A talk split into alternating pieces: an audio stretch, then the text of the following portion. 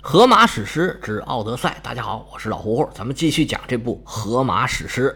我们上回说到，奥德修斯离开克里普索所在的这个远离尘世的奥杰吉亚岛。说到这个人名和地名，我跟大家抱个歉，前面说的这两个词儿的时候啊，有的时候说卡吕普索，有的时候说克吕普索，有的时候说厄杰吉亚，有的时候说奥杰吉亚。我是刚发现这个问题。这个不应该啊，太不严谨了。其实这艺名是怎么说都可以，但是要统一起来。不过这女神和这个岛到这儿已经差不多完成它的历史使命了，再提到它的机会就比较少了。前面的你可别搞混了，不是两个人，就这么一个人。再次跟您抱歉。奥德修斯在岛上是砍树坐船，告别女神，扬帆远航，朝着他的下一站斯克里亚岛出发了。这女神之前都说了。这个路程啊，一共要走十八天，前面十七天都非常的顺利，没有什么问题。结果眼看就快到了，出事儿了。奥德修斯的仇人，一直给他找麻烦的这个海神波塞冬。在奥德修斯出发的第十八天，从埃塞俄比亚赴宴归来，正好看见奥德修斯，心里这个气呀，是谁呀？趁我不在，把他给放出来了？那不行，我得折腾折腾你。他拿这大叉子在海水里面哗啦哗啦一搅和，奥德修斯的眼前就泛起了惊涛骇浪。奥德修斯的一艘小船在茫茫大海上是微不足道。要是这么一直折腾下去，奥德修斯非得死在船上不可。就在这万分紧急的关头，海洋女神刘克特亚跃出海面，把自己的头巾借给了奥德修斯，说：“你赶紧把衣服脱了，跳到海里边去，别再管这条船了。”奥德修斯亲手做的船，本来还挺舍不得的，无奈这个局势所迫呀，顾不了许多了，而且转眼之间这船就已经被打碎了。他只好把这女神的头巾绑在胸前，跳到海里，挣扎着往岸上游。在海里游泳可没那么容易，好在有女神雅典娜帮他压住了浪头，奥德修斯才一点一点靠近了海岸。就算这样，奥德修斯还是在海里面漂了两天时间。游了两天，奥德修斯终于看见海岸了。看见是看见，这时候奥德修斯就更傻眼了。这海岸呢，都是立陡立崖的悬崖，惊涛拍岸，他根本就爬不上去。这时候正好有一个浪头把他给卷起来，眼看就砸在岩壁上摔死了。多亏雅典娜帮忙，他才捡回了一条小命。奥德修斯紧紧地扒住岸上的岩石，想要往上爬。往上一看，哎呦，我天哪，太高了，一点希望都没有。但是上岸，你让他回到海里，他又不甘心。奥德修斯正在进退两难之际，哗，又一个大浪打过来。奥德修斯抓住岩壁，还想保持身体的平衡，那哪保持得了啊？这浪哗一卷，奥德修斯这手啊，再也抓不住了，整个人被浪一卷，唰，又扔到海里面去了。这时候，奥德修斯死的心都有了，但是生存的意志还在。奥德修斯拼命往海面上游，好不容易探出头来，噗，喷了一口海水，稳了稳心神，心想怎么办呢？还能怎么办呢？只有继续往前游，绕着岛游，看能不能找到一个适合登岸的地方。智慧女神雅典娜也没闲着，一直在给奥德修斯注入前进的动力，心说你别死了，你死了我 KPI 完不成了。奥德修斯还真争气。顺着海岸，绕着岛一直往前游。奥德修斯这俩眼一直没闲着，盯着海岸，看看有没有什么转机。就这么游了半天，奥德修斯也没看到一处适合登陆的地方。他心想：难道天亡我也？正琢磨着，忽然眼前出现了一个河口。说是河口啊，有点夸张了，也就是一个小溪入海的地方。但是这小溪再小，也冲出来一片小小的海滩，只见这溪水潺潺，岸上是有花有树，还有沙滩。奥德修斯是大喜过望，卯足了劲儿往岸上游啊，一边游一边心里祈祷。原文上写：“听我说，神主，无论你是哪位，我在向你靠近，急需你的救援。一位不幸之人逃出大海的沙捕，波塞冬的咒言，即便对不死的神明、落荒的浪人，亦可祈求帮助。像我这样忍受了种种磨难，屈贴你的水流，身临你的溪边，可怜我的不幸，王爷，容我声称，我是个对你祈求的凡男。他是向谁祈求呢？是向这条河的河神祈求。奥德修斯是越游越近，你别说，他这祈求啊。管用了，河水静静的流淌，一点浪都没有。奥德修斯是一点一点，终于游进了这个河的河口。奥德修斯是步履蹒跚爬上岸，勉强的站起来。这人就很奇怪啊，你不管因为什么倒的，第一时间就是想站起来。奥德修斯跟大海搏斗了两天两夜，刚才又在岩壁上划了一身伤，浑身都泡白了。拿手指头一按呢，扑哧扑哧直往外淌水儿，这嘴里鼻子里黏糊糊的，也不知道是鼻涕是海水，就噗噗的往外喷呢。奥德修斯刚站起来，就觉得这体力不行了，浑身发软呢，啪叽又趴在地上了。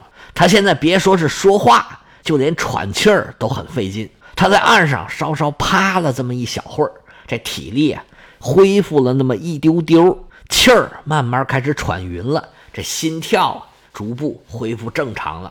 不管之前费了多大的力气，奥德修斯这条命算是捡回来了。他慢慢的坐起身，坐在这片小小的海滩上，心里面琢磨下一步该怎么办呢？我不能这么老坐着。忽然想起来，哎呦，女神这头巾还在胸前绑着呢。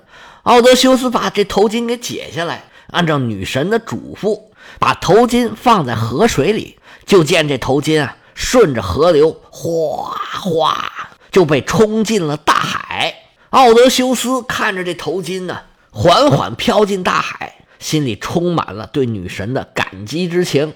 女神一看，哎呦，这头巾飘回来了，我这任务啊也算完成了。女神拿回头巾，回到大海。奥德修斯又休息了一会儿，又攒了一点力气往岸上爬。他是步履蹒跚，手脚并用，踉踉跄跄，爬到了岸上的草丛里，对着土地是一阵狂吻呢。在海里漂了这么多天啊，奥德修斯现在对土地是比什么都亲。他看了看周围的环境，现在他是实在是太累了，得赶紧好好的休息休息。但是在哪儿休息好呢？奥德修斯刚从海里爬上来，身边就是一条小河，小河呢。是顺着树林流出来的，从树林到河口有短短的一个斜坡。奥德修斯一琢磨，我要是在河边休息，这可太冷了。这河边这么潮，一到早上是又有露水，没准还有霜。河里面再吹点小风出来，在我身边嗖嗖这么一刮，我现在可是光着屁股呢，身上是一寸布、一根线都没有啊，可能睡不到明天早上，我就得交代到这儿。但是我要是爬上这个斜坡，这树林子里头可别再有什么狼虫虎豹，我这睡着觉呢，来个什么野兽把我给吃了，那我还不如死在海里算了。奥德修斯权衡再三，最后还是决定啊，我呀还是到树林去吧。这狼虫虎豹它不一定有，河边这凉风寒露这肯定是有的。奥德修斯爬上斜坡一看，哟，太好了，天造地设这么一块平地。旁边长着一丛野生的灌木，上头密密麻麻长着茂密的橄榄树林。奥德修斯一看，这儿太好了，这灌木啊可以阻挡从海洋、从河上吹来的风。橄榄树是密密层层，既能遮挡阳光，这要是下雨了，这橄榄树就像伞一样，还能挡雨。太好了，我都不用买房子了，以后住在这儿就行了。但是也不能躺地下呀，怎么办呢？奥德修斯一看，别的没有，这树叶是有的是，满地落的是一层又一层的树叶。行吧，咱就就地取材，因陋就简。奥德修斯是东跑西跑，拿了一大堆的树叶往地下一铺，就跟一个两米乘两米二的席梦思一样。别说奥德修斯一个人，就是再躺俩人都还是宽敞的。奥德修斯往上一躺，哎呀，太舒服了，不但软。还很暖和，奥德修斯往上一躺，整个人呢都埋进去了，像人埋眼一段燃烧的木段，在黑色的炭灰下面，置身边远的农地，附近没有邻居。眼下此颗火种，省去无处寻觅的愁烦。就像这样，奥德修斯沿躺夜堆。雅典娜见状，降下睡眠，对着他的眼睛合上眼睑，使他很快静心入睡。消除一路冲搏带来的疲惫不堪，奥德修斯是太累了，躺下就睡着了。《奥德赛》的第五卷就结束在奥德修斯哧呼哧呼的呼噜声当中，紧接着第六卷就是在一个全新的新世界了。奥德修斯现在身在的这个岛叫做斯克里亚岛，现在生活在这个岛上的。是一个叫费埃克斯的民族。我手里拿着这个译本呢，把他们译成法伊阿基亚人，读起来太别扭，我们还是读作费埃克斯人吧。他们并不是原来一直生活在这里，是从外地迁过来的。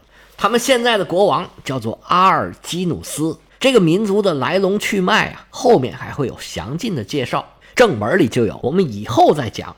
而这个岛呢，也是人烟稠密，有城市，有乡村。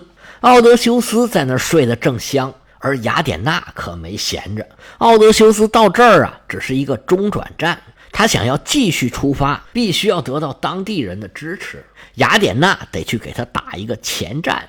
雅典娜首先要去找的就是这里的公主，国王阿尔基努斯的女儿，名字叫瑙西卡。白天不方便去找啊，晚上姑娘带着两个侍女，已经是沉沉入睡。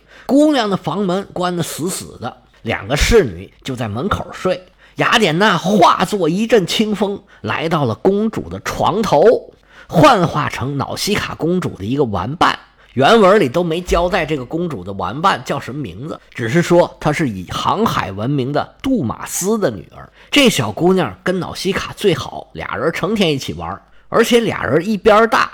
能玩到一块儿去，雅典娜幻化成这个小女孩，就进入了瑙西卡的梦乡。说：“你这个傻丫头，你妈怎么生你这么粗心的一个女儿啊？你去隔壁房间看一看，你那些衣服啊还没洗呢，都已经堆成山了。你是不打算嫁人了吗？等你结婚的时候啊，你要穿什么衣服啊？不光你没有衣服啊。”跟你一起去的那些人也没衣服啊！按我们这儿的风俗啊，陪着你一起参加婚礼的那些人，你都得给他们准备衣服啊！你要是连这都没准备好，到时候你父母可让人笑话呀！这脑西卡在梦里一惊啊，哦，对呀，这这么多人追我，我也想要嫁人呢。我看那小伙就不错。雅典娜接着说：“说你明天早上呢，你叫我一下，我跟你一起去洗衣服。等我们洗差不多呀。”你就要出嫁喽！现在全岛的小伙儿，每个人都在追你，谁让你长这么漂亮呢？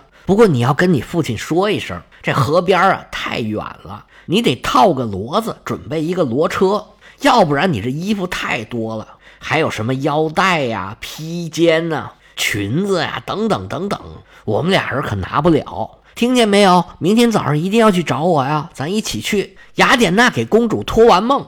转身飘走，回到奥林匹斯山，他也得睡一会儿啊。第二天一早，阳光洒进瑙西卡公主的房间里头，公主坐起来一琢磨，哎，昨天晚上我好像做了个梦，有个小姐妹让我跟她一起去洗衣服。她赶紧去隔壁一推门，嚯，确实得洗了。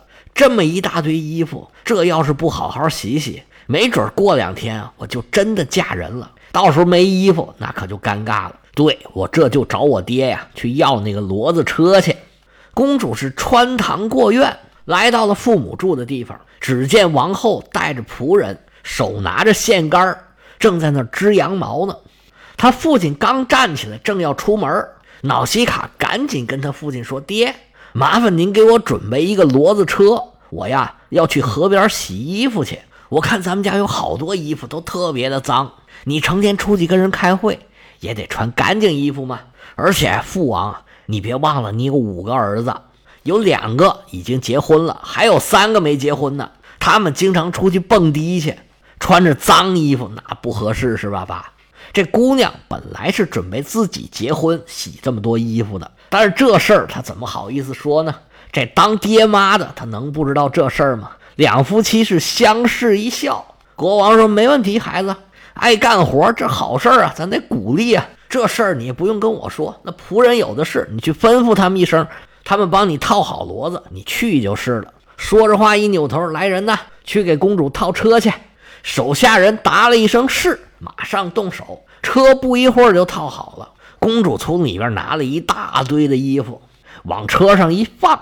王后给瑙西卡准备了很多吃的喝的，拿羊皮袋倒了一袋子红酒，又拿一个金瓶，里边装满了橄榄油。这橄榄油可不是吃的。姑娘们洗完衣服，在河里顺便就把澡给洗了。洗完澡之后，这橄榄油啊是往身上擦的。瑙西卡叫了几个侍女，还有他的那个小伙伴大家坐在车上，瑙西卡拿着鞭子，啪一甩。骡子车嘚儿嘚儿嘚儿嘚儿，咕隆咕隆咕隆咕隆，就朝着河边走过去了。姑娘们来到河边，先得把骡子卸下来。河边一片青草地，这骡子想吃什么自己吃点去，然后卸下车上的这些衣服，一人一堆儿，吭哧吭哧的洗起来了。小姑娘啊，一半出来干活，一半是玩儿。几个女孩带着吃的，带着喝的，洗一会儿，玩一会儿，再吃两口。追逐打闹，有说有笑，别提多开心了。半个上午的时间，这衣服啊洗的差不多了。这衣服洗完呢，得晾着，晾在哪儿呢？就晾在海滩有很多大鹅卵石的那些地方。太阳一晒呀，用不了多长时间就都能干。洗完了衣服，姑娘们下河洗澡。洗完澡，把橄榄油往身上抹。洗完差不多了，坐下歇着，吃点东西，等着太阳。把刚洗完的衣服晒干，吃完东西就得玩一会儿了。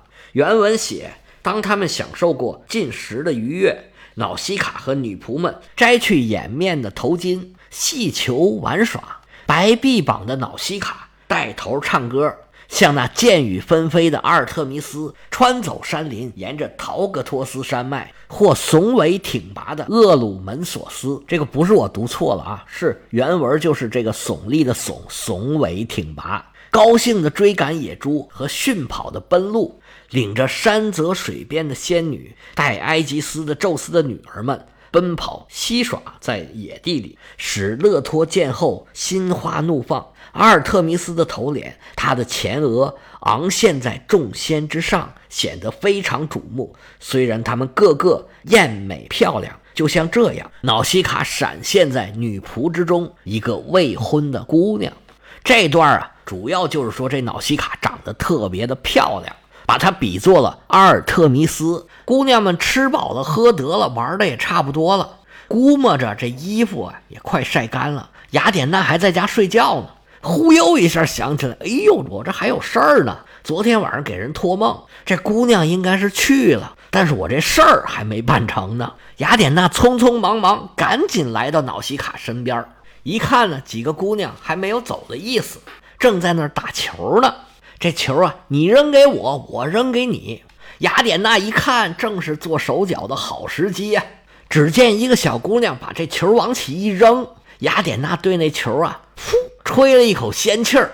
就见那皮球啊，嗖，掠过了瑙西卡公主的头顶，咕噜咕噜咕噜，滚上了斜坡。瑙西卡上了斜坡追那个球，这球咕噜咕噜往前滚，瑙西卡在后头紧紧地跟着。这球啊，滚到了一堆灌木丛之后，瑙西卡追了上去，一看这灌木丛之后啊，有一大堆的树叶。公主纳闷儿这什么玩意儿啊？怎么凭空在这儿有一大堆树叶呢？下面小伙伴还叫呢。哎，这球捡回来了没有？你在干嘛呢？突然之间，就听公主啊惊声尖叫。要想知道这公主看见什么了，我们下回接着说。